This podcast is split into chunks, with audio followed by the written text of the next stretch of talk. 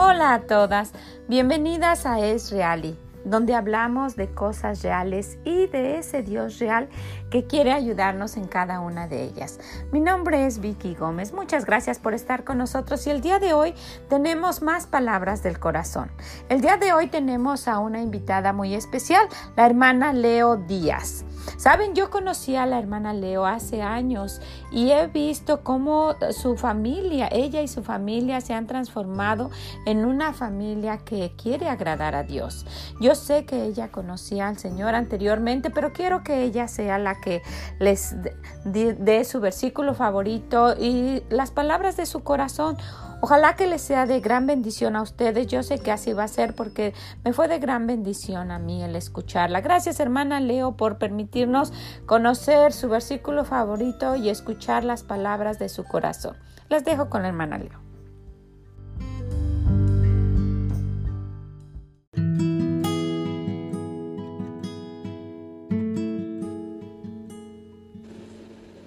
Bendiciones hermanas. Quiero compartirles uno de mis versículos favoritos.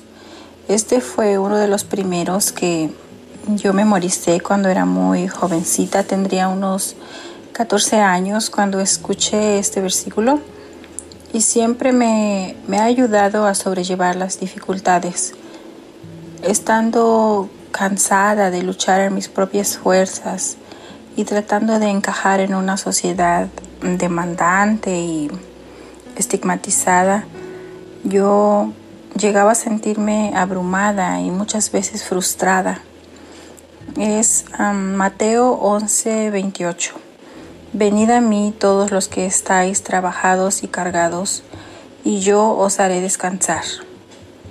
En aquel entonces era como un escudo para mí, un consuelo y un descanso, así como dice el versículo. Ahora que soy madre y esposa, este versículo me sigue llevando a la paz que solo Dios puede dar. Siempre sucede que después de pasar tiempo con el Señor, ya sea en la oración, en la lectura bíblica, escuchando las predicaciones de la palabra del Señor o cantando himnos, uno se siente lleno de energía para continuar es una paz y una felicidad real, así como Dios es real.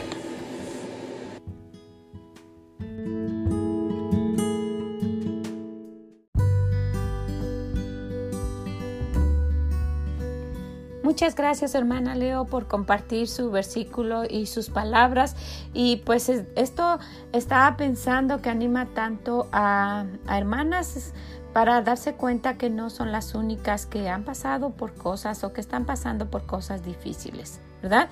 Y que siempre en la palabra de Dios vamos a encontrar un refugio.